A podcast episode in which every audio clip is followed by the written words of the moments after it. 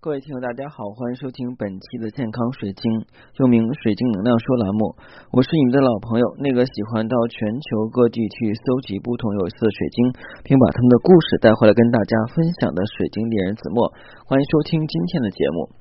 那过了漫长的春节之后的话，明后两天又迎来了什么？又迎来了假日。我想，对于很多没有缓过神来的朋友们，真是一个很好放松的机会。那我觉得还有一些人似乎还没有尽兴过节的生活。那有些商场还没有开门，现在已经开门了。明后两天的话呢，天气也不错，不妨呢可以尽兴的玩一玩啊。一说起这个，就马上想起来我们对于事物的好坏跟评判啊，事物的好坏跟评判，我们大部分人是来自于什么呀？来自于头脑。啊，首先我们要看来自于眼睛啊，因为眼睛是心灵的窗户。对于我们的物品或水晶来讲，你第一感受的话呢，是来自你的视觉感官。之后的话呢，你才会对它的这个外形通过触摸，或有些人是喜欢哎闻闻味道啊这样的。我是喜欢闻味道，因为嗯，我比较灵敏。有的时候我去选择银饰的时候，我就会看，哎，这个东西是不是真的假的？然后我就 拿鼻子闻一闻，因为金属会有那种很浓重的味道，但银子不会有味道的，只有金属才会有味道。我都会拿鼻子先去闻一闻，但水晶好像是没有什么气味的。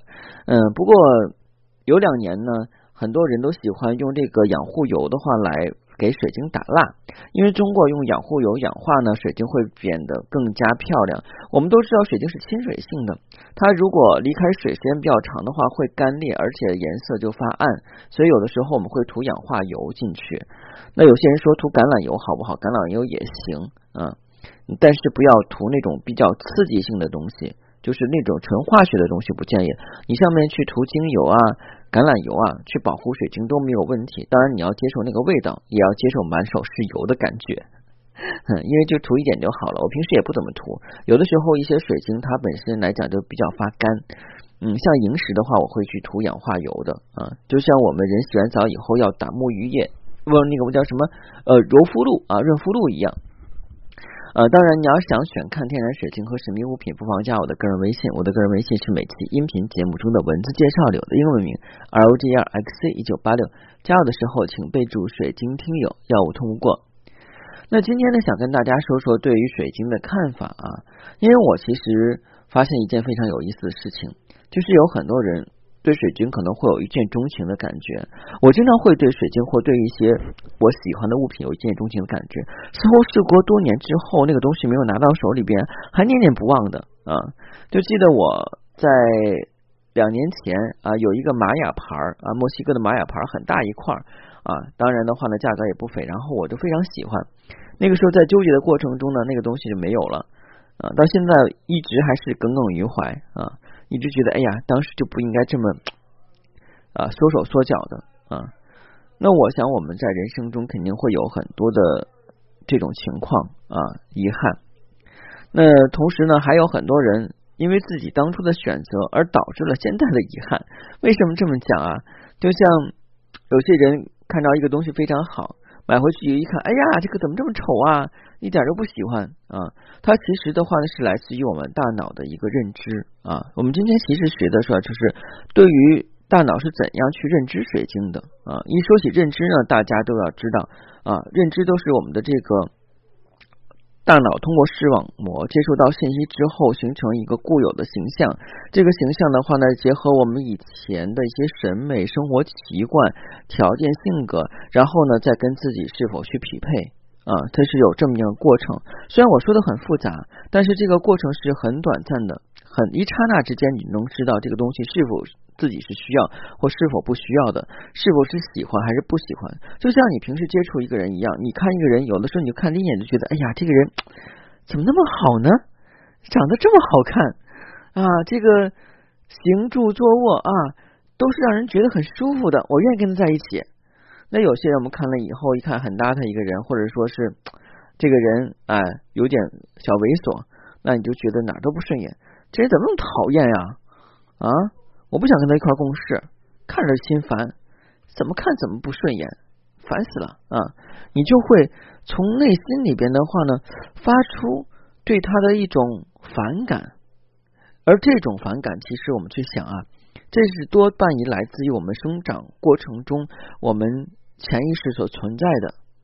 当有些人说啊，比方说你父母或你家人跟你说这个事情不好，这个东西不好，比方说我们小的时候就说啊，我们小孩不能抽烟，不能喝酒，这个是不好的。首先给我们种的种子是什么？是不好啊。然后慢慢呢，可能有些人会偷吃禁果。哎呀，这个我看好多大人都抽烟，我尝试尝不着啊，就抽两口，慢慢没想到自己上瘾了啊。那还有人喝酒也是这样的，说借酒消愁愁更愁啊，哎，不停喝酒，把自己麻痹自己神经，呕吐呀。其实都不知道这个是要干什么啊！因为我是不喝酒不抽烟的，但是对于抽烟喝酒一种享受的人来讲，我没有办法去理解。那就像我们来讲，每个人的生活的状况跟他的家庭背景、社会阅历、跟习性、爱好有很大的关系。同时，我们还要有一定部分是先天的，就是我们阿赖耶识里边的，也就是我们上一世或上上世呃就储存的一些信息。那这些信息的话呢，到这一时，因为有个契机会打开啊，这玻璃密打开，那这个时候我们就会对一些东西或人事物进行了自我的评判，并且有一定的标准。我们讲小时候啊，童言无忌，你好就是好，不好就是不好。我们长大以后要考虑各种的，哎呀，这个同事买件衣服，明明长穿的不好看，这人也长得不好看，但是我也不能直接说，我还得夸他啊，哎呀，你你穿这衣服真好看呀，哎呦美死了，真是大美女啊。今日心里想了，又，丑八怪，越穿越丑啊！是不是有这种情况啊？是有，但是对于我们选择水晶上来讲的话呢，你千万不要去陷入我们头脑所给你的设定。我们要返璞归真，回到原来小孩子的时候，就是用自己的内心去感受它。包括我昨天还接触到一个我们的听友跟我反馈说，他去看中医的时候。中医跟他说：“以后不能碰水晶了啊！你现在身体不好，是跟水晶有很大的关系。”其实我当时，当时他说是医生，我当时就问我说：“这是三甲医院吗？”我当时想，可能是不是路边中医啊？他说是三甲医院中医啊。但是我要学的话，三甲医院没有问题，中医的话呢，我就要打一个问号了，因为好像我对中医已经不太信任了啊，因为。找过一些中医调理身体，吃了药吃了很多，没有点见效，他会说：“哎呀，这个慢慢来呀，这个不着急呀，啊，这个中医就是来的慢呀。”哎，说半天药还开的很贵啊。那这样的话，我就会对他丧失信心。那对于你们来讲的话，你们刚开始去学习水晶或使用水晶，会受到很多的挫折跟打击。你所选择的水晶未必是你真实需要的，你所喜欢的水晶未必能够帮得了你啊。这是很重要的一点，就像我记得小的时候，我当时考试成绩不好，然后我就把这个气责啊归到我当时的第一块紫水晶身上了，我去辱骂他、憎恨他、仇视他，最后他跑掉了啊！现在想来，这是多么愚蠢的事情。其实水晶一直来讲的话，是我们的助缘，就像如果你学不好字，你赖笔不好吗？对不对？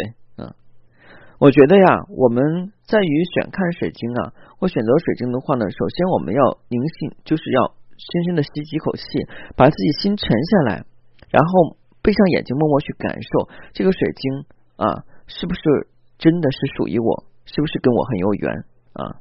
不是要看一下，哎呀，真很很有眼缘，哎呦，那个长得好丑啊啊！这个就陷入了这个意识所给我们创造的假象了。我们要抛开意识的假象，用真实的自我去感受水晶，这很重要啊。